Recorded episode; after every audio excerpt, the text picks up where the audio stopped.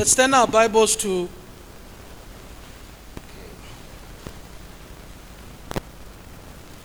Let's turn our Bibles to First.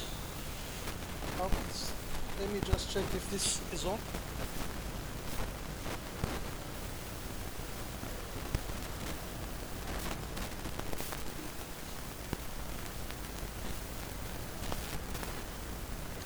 Good. I hope it's on now. Let's turn our Bibles to Psalm 14 and I'll read the entire psalm. Psalm 14, the Bible reads The fool says in his heart, There is no God.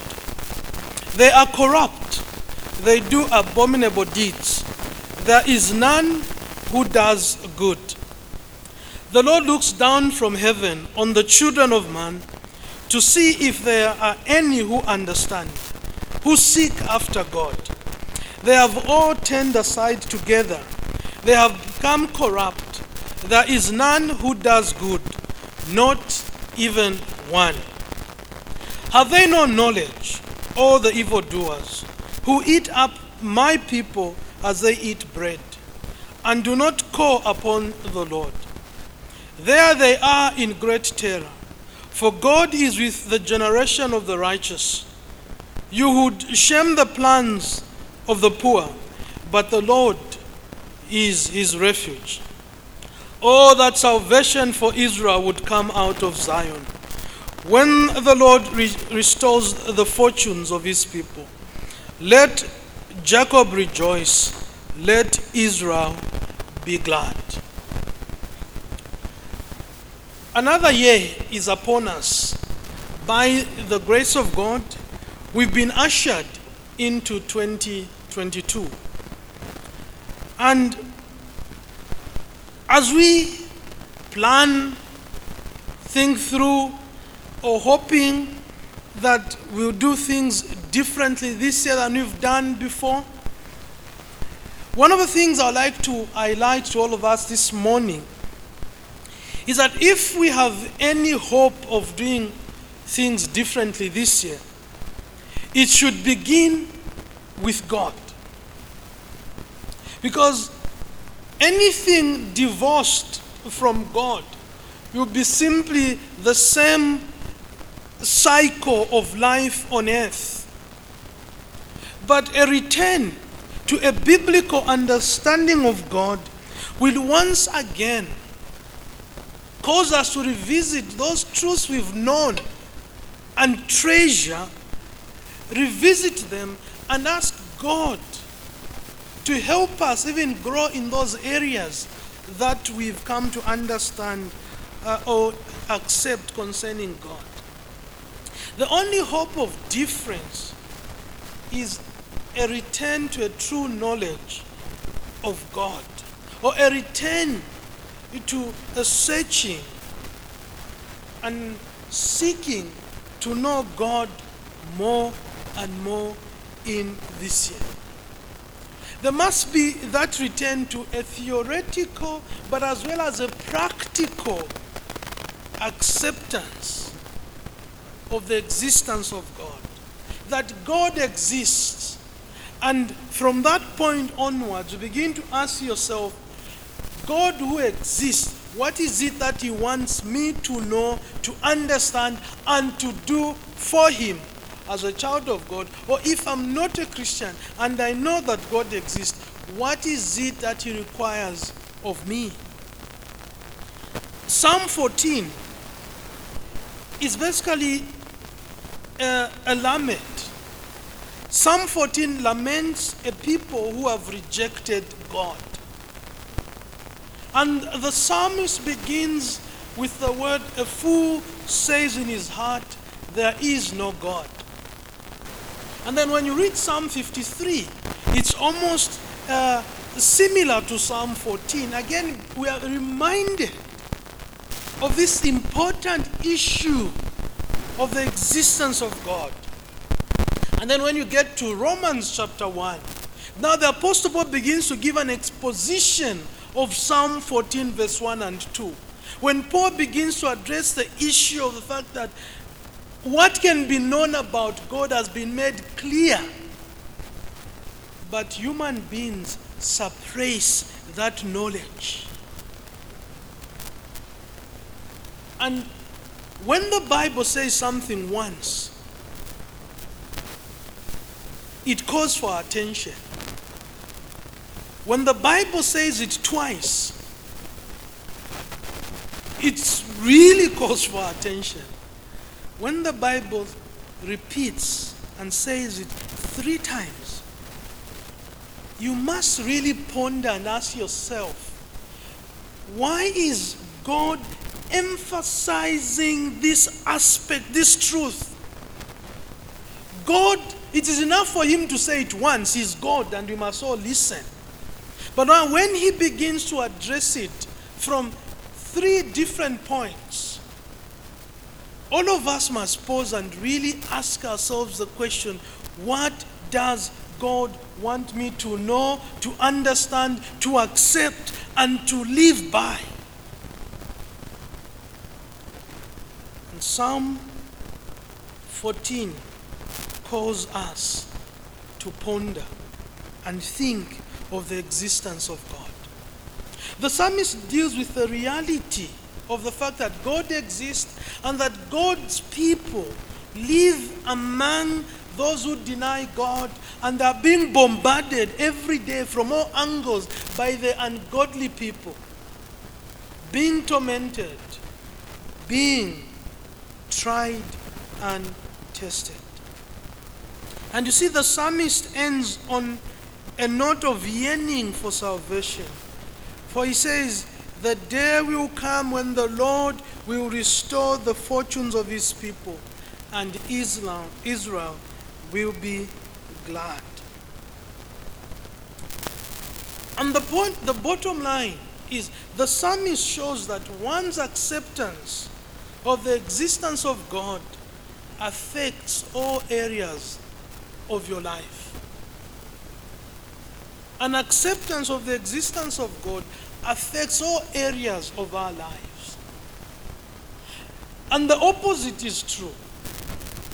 A failure to accept the existence of God brings negative vices in all areas of our lives, as we'll see as we proceed. So this morning we'll be looking at verse 1 and verse 2, and basically dealing with the theme of the denial of God's existence is the tragic folly of all men in Adam, of all human beings. By nature, we are a people who come into this world in rebellion against God. We do not want to accept that God exists until Christ changes our hearts, changes our views, and shows us that God exists and exists in three persons Father, Son, and Holy Spirit. So let's open up verse 1 and verse 2 and draw some lessons this morning. The first thing I'd like us to see is the confession of human folly. The confession of human folly. Verse 1a The fool says in his heart, There is no God. The fool says in his heart, There is no God. And this confession is in those words it is in the words recorded to us, or in the words of the fool, when he speaks about God. As far as is concerned, there is no God. Now, in the Hebrew text, the words there is are not present. And so, what the Hebrew text reads is that the fool says no God. That's what it reads the fool says no God. And the emphasis there is that the one who's really saying there is no God is not that he has that person has got scientific or historical or whatever proof to show that God does, does not exist. But the point there is that a person who is corrupt, born in sin, the first thing they say is that no God. I don't want any God in my life. I don't want to have any dealing with the God of the universe. So it's not so much that there is no God, but that I don't want God in my life. And so the fool, there as the psalmist is telling us, is his confession is theoretical as well as practical in the sense that his confession leads to his lifestyle. The second half of verse 1 tells us they are corrupt, they do abominable deeds. It's as a result of this confession, no God for me. It's not, I know, yes, it's possible God exists. He's somewhere there. But as long as I'm concerned, no God for me. And the word that is used for fool there, in Hebrew, it's the word nabal. And I'm sure it reminds you of 1 Samuel 25, the man named Nabal. But there, the Hebrew word is nabal. And it is in, in, it's in the plural form. It's not singular. So it's not about a specific person, but it's about a category of uh, persons or individuals. The psalmist is highlighting that a foolish person is not a single individual, but it's a category of individuals. Or it's a group of individuals. It's those individuals who've said, and purposefully so, that in our lives no God. Those who says in their hearts, I will have no dealing with God. And that Hebrew word nabal signifies more than foolishness. It talks about pervasively foolish or recklessly foolish or wickedly foolish. And the idea there is that this person or this category of individuals who are deemed as foolish or fools are individuals who you not want to develop a relationship with because of their behavior, because of their conduct. It's a kind of people that they their conduct just puts you off. And the only reason why people would want to have dealings with such a person is because of personal gain, or maybe such an individual has accumulated wealth for themselves. And therefore, when you attach yourself to such a person, it's because of personal gain or because of wanting the things that they do have. And so the psalmist there is very clear that they are individuals, they are people on earth who've determined in their hearts no God for me. No God for me. And James Montgomery Boice writes the reason the person is a fool is not merely mistake or mis- mistaken knowledge, it's that he knows there is a God and yet chooses to believe and act as if there is no God. The reason why the one who denies God's existence is called a fool in the scriptures is that he knows that there is a God and yet he chooses to believe and act as if there is no God. And the open denial of God's existence is arrogant moral foolishness. That's what the scriptures do tell us. And the scriptures is highlighting this truth that if men deny God's existence secretly in their heart and it's called foolishness, how much greater folly when they openly deny God with their mouth, words, and their deeds. If the scripture is saying, where you're seated, in your heart, you've said no God, and yet God says that's folly. How much more now when you live out your life as if there is no God? When you conduct yourself as if there is no God? When you utter words as if there is no God?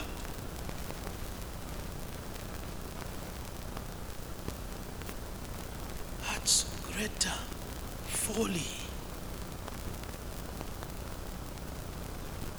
Because you know there is a God.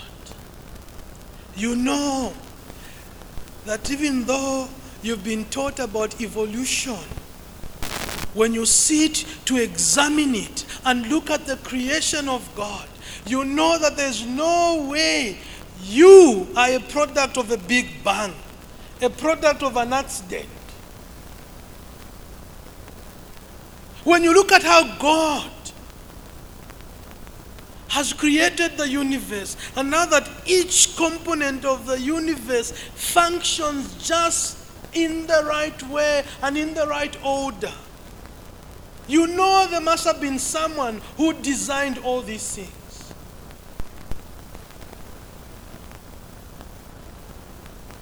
Just think for a moment how that the biggest land animal or the biggest mammal on earth, which is an elephant by the way, feeds on grass. And imagine if the elephant was like a lion and it survived on meat. How many of you does an elephant need to eat on a day to be full? Or how many of us? Maybe those of us who've been blessed with bodies, maybe two or three. And some of you, the elephant needs 10 of you. Now, if there are 10 elephants who needs 10 of you, by the end of the year, we'll be done. That's God's wisdom. Grass is available throughout. And when you ponder to think about such things, you know there must have been someone out there who that this thing should be here and should behave in such a manner.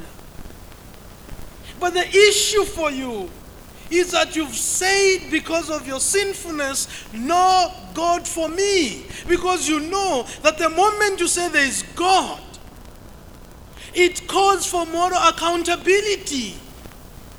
You know that the moment you say, There's God who created me, then one day I will stand and give an account to this God. And therefore, in order to enjoy your sins, you say, No God for me, and you plunge yourself into sin with impunity.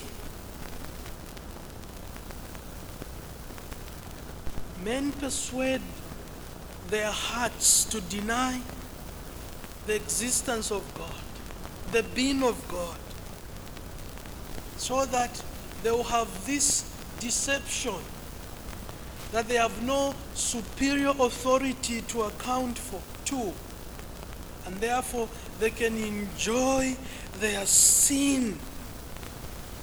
All manner of sin. Because they've deceived themselves there is no god. This is why the scripture says the, this denial is, is a moral issue. It's not that there is no evidence that God does not exist. No, it's a moral issue. It has to do with your heart.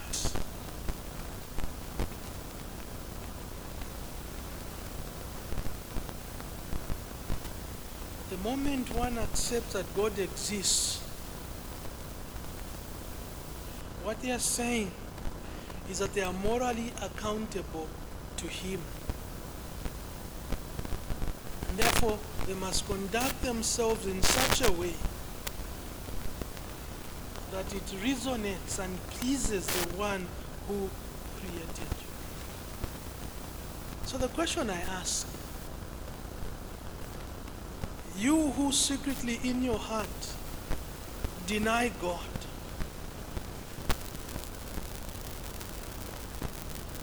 what excuse do you have?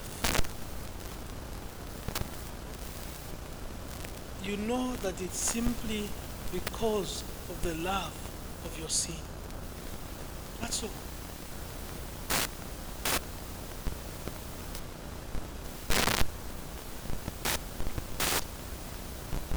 The second thing we see is the cause of human folly. We've seen the confession of human folly. Now let's look at the cause of human folly. Verse 1b.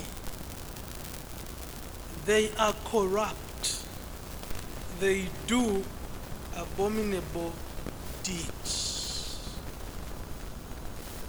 The denial of God's existence in the heart produces great wickedness in life. The denial of God's existence in the heart produces great wickedness in life. And the, the psalmist there is telling us that the cause of human folly is that they are corrupt. They have corrupt natures. They are born in sin. They corrupt themselves by their ungodly thoughts. They corrupt themselves by wicked practices. And they corrupt others with their evil communication, their evil principles, their evil practices, and their bad examples of their wicked lives. The psalmist is saying the cause is that they are corrupt. That's the cause of human folly. It's from this corrupt nature where this confession springs from. That because my heart is corrupt, I don't want any spiritual being in my life to hold me accountable. I will do what I want. And the lines of verse 1b display the moral fruits of unbelief in the heart. Men do what they do because men are what they are. They are corrupt. Men do abominable deeds precisely because they are corrupt. They can't do otherwise. Their corrupt nature produces wicked deeds. And so we see there that this unbelief in the heart, it is the epitome and the foundation of their corrupt nature. Therefore, unbelief in the heart can only give rise and birth to a life of wickedness. That's all. This unbelief in that cannot produce fruits that are pleasing to God. Fruits that are good because it is they are stemming from a poisonous plant. And the psalmist is clear there. They are corrupt and therefore they do abominable deeds. They do things that are inconceivable. They behave in a manner that is hostile to others because they are corrupt. And everything they do is against everything that stands for good right and righteousness. The psalmist is telling us here that they are corrupt. And the picture there the psalmist is giving us, it's, it's this tendency of having uh, a willingness to dishonesty in return for money or personal gain. So that word corrupt is, is, is, is full with meaning. It's this tendency to show a willingness or to have to have a willingness to dishonesty in order to return gain personal gain or financial gain whatever gain it is and this is why human beings human beings easily take advantage of one another. Because you look at your friends, you look at your neighbor, and you see that you can use them for personal gain, and you go about in a dishonest manner, pretending to be their friends, pretending to wanting to help them, and therefore you know your end is to gain some personal gain, or to have some personal gain, or some financial gain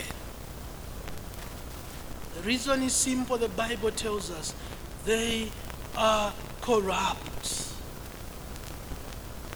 Human beings take advantage of one another, deceives one another, mistreats one another. Why? They are corrupt. And this corruption, we're told, it is what they do abominable deeds. And again, the picture there is a tendency of causing moral dislike. And these deeds are performed intentionally and consciously. That's what the psalmist is telling us there. That he is a person with a corrupt nature who, dis, who comes up with a plan, a well thought through plan to bring about dishonest for the purpose of personal gain. And so that when those around hears what someone else has done, they're asking themselves, but how could someone do such a thing? Oh, the person thought through it. They had a plan. And they they scheme dishonesty for gain.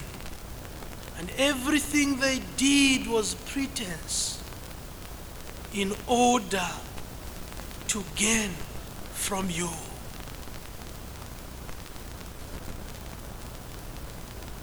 And we must accept that this, this is true of all human beings in Adam the rebellion of the wicked infests for the worse the world in which they live.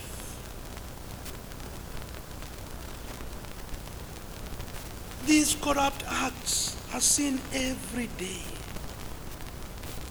Greg Nichols, in his book, The Doctrine of God, says this, and I quote, when he talks about the corrupt nature of unbelievers. They spread folly like the wind scatters seeds. They hold nothing sacred. They despise everything. They despise every sanctity of God's law.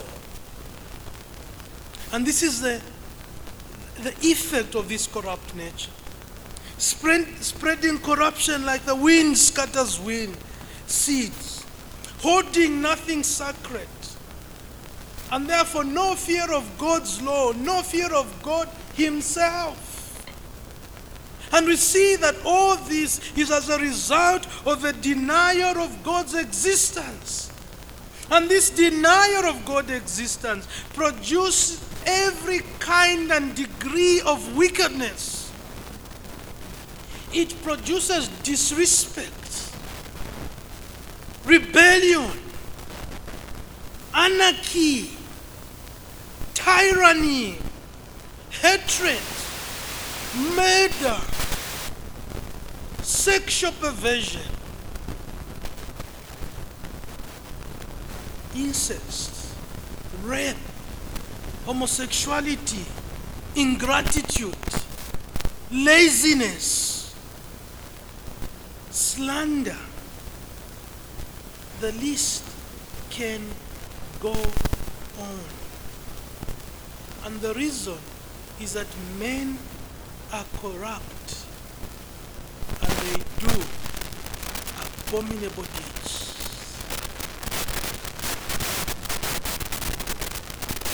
And this is why a godless society cannot sustain moral decency. It can't. A godless society cannot sustain moral decency. Godlessness produces all manner of wickedness. It causes men to be vicious to one another. Only the fear of God can sustain a decent society. When men forsake God, they begin to disintegrate and destroy themselves. And sadly, human beings remain adamant that they can have a decent and peaceful society without Christ. But God's word exposes their error. They are corrupt and they do abominable deeds. A story is, in fact, it's a book. I've forgotten the author, but it's an Indian. And the title of the book is The Book That Made Your World. And the author is trying to argue to show the Western world that one of the things that helped them to, to be where they are is because of their view and knowledge of God, or this acceptance of the existence of God. And he's arguing, showing them that a departure from that is what is bringing about a lot of vices now that the Western world is facing. And so he gives a scenario in the book where I was on a plane from London going to, to India. And so there was an Indian, himself who's also Indian, but living in the, in the UK, if I'm not mistaken. And then there's an, Af- an African, an Egyptian.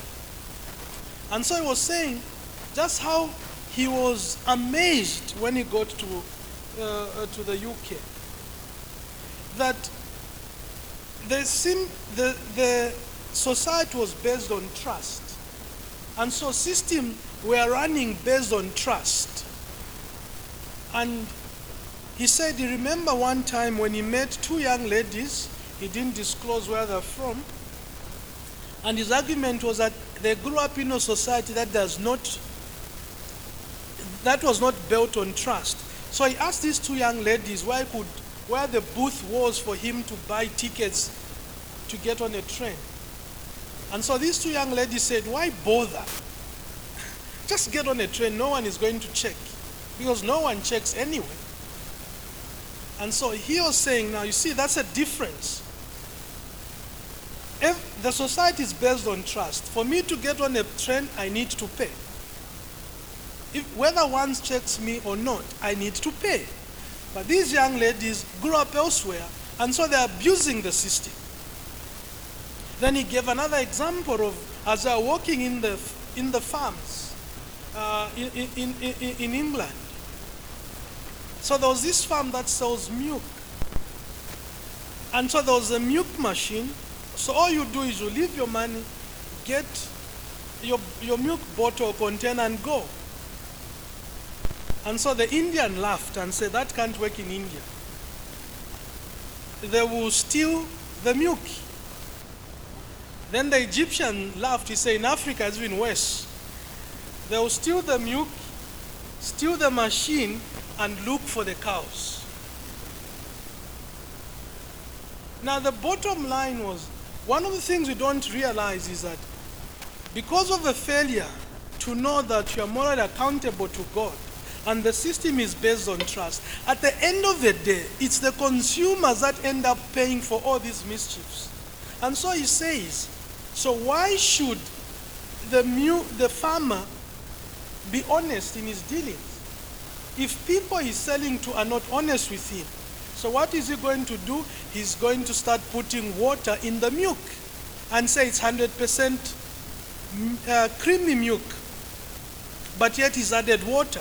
And then the government will hear of that and then they'll employ a milk inspector. But what will make the milk inspector be honest? Because the system is not based on honesty. So the farmer will bribe the milk inspector, and the milk inspector will give a report that the milk is okay. And at the end of the day, it is still the consumers paying for their dishonesty. And the bottom line is that your view of God affects everything around you. The reason why you want to be honest and hardworking is because you know God demands that you must do so.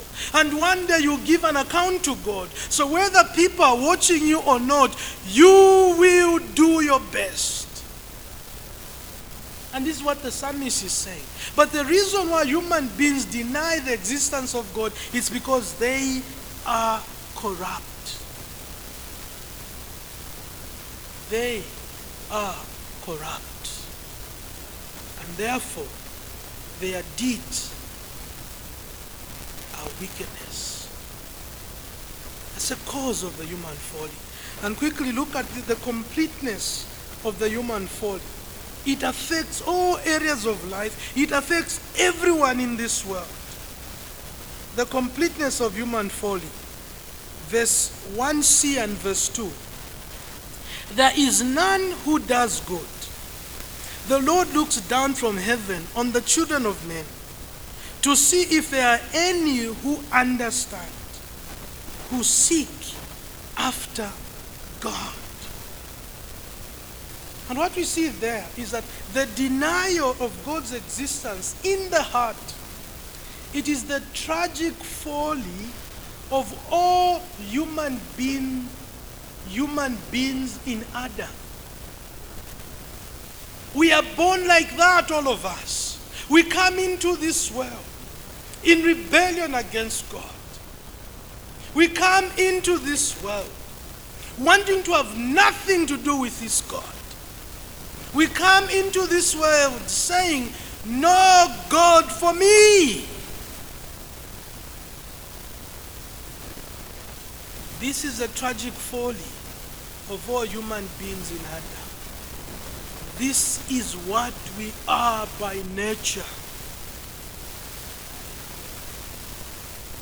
And the Bible says the Lord looks down from heaven on the children of men to see if there are any who understand, who seek after God. And what does God find?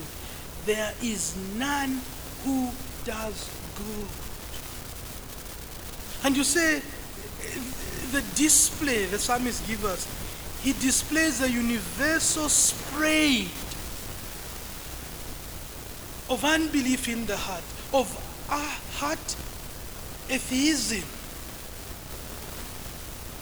it sprays across the world.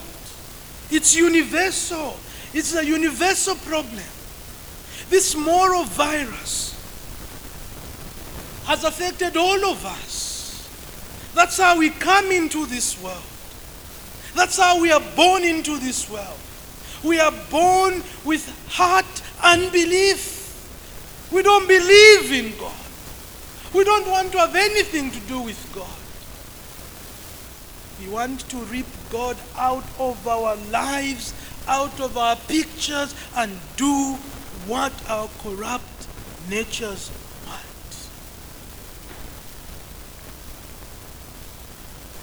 We are told there that the Lord looks down from heaven. And this phrase in the scriptures, especially in the Old Testament, when we are told God looks down from heaven, it, it was always that God was going to descend on judgment. Remember in Genesis chapter, chapter 11, when God looked down from heaven and he saw what was happening at the Tower of Babel. And then he descended and destroyed them. In Genesis 18, when God looked down upon Sodom and Gomorrah, and saw the wickedness that was happening there, the Lord descended and destroyed them. These two examples serve as a warning. In both cases, God pronounced judgment on the wickedness and he destroyed them. And again, here the psalmist is giving us this picture that God is looking down and he's seeing that there's no one who understands, there's no one who seeks after him. And the only thing that remains is for God to destroy the nation, God to destroy the wickedness, God to destroy human beings. There's no one who does good. No, not one.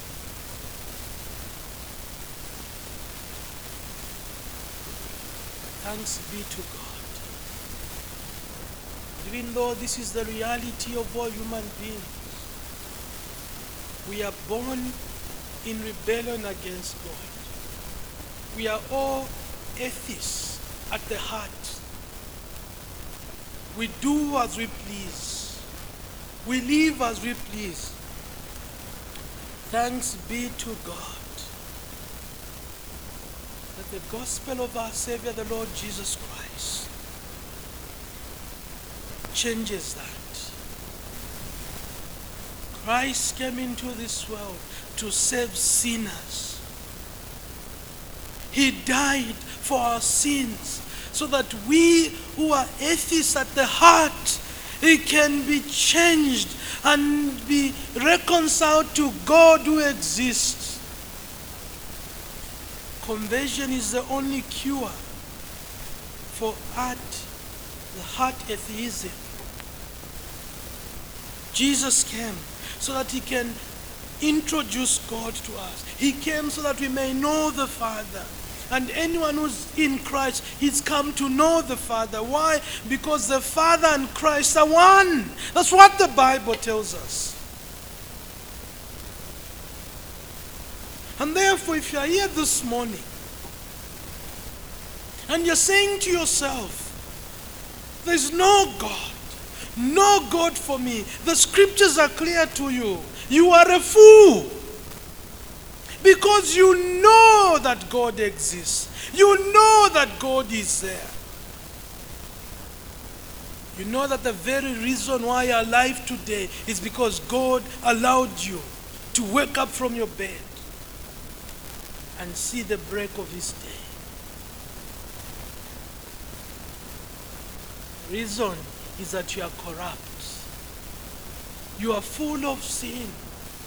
And you want to live your life with impunity and have nothing to do with God. But the good news is Christ came into this world to die for sinners such as yourself and I. He came and conquered death. In Christ, we are reconciled to God. Christ has come so that we may know the Father. And knowing the Father, that we may have life and have life in abundance.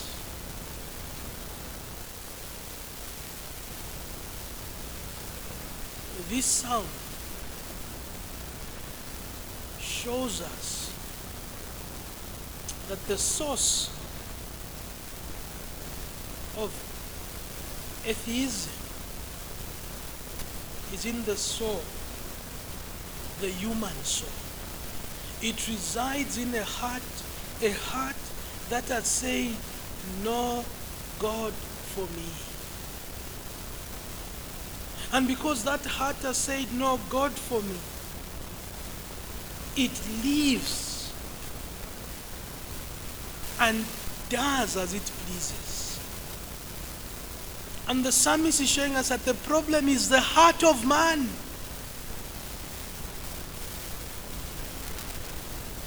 Atheism is not a mental or an intellectual problem. It is a moral problem. Human beings don't want to be morally accountable to God. They, want, they don't want to be morally accountable for their deeds. So they will blame society, they will blame others, and yet they know that the problem is my heart.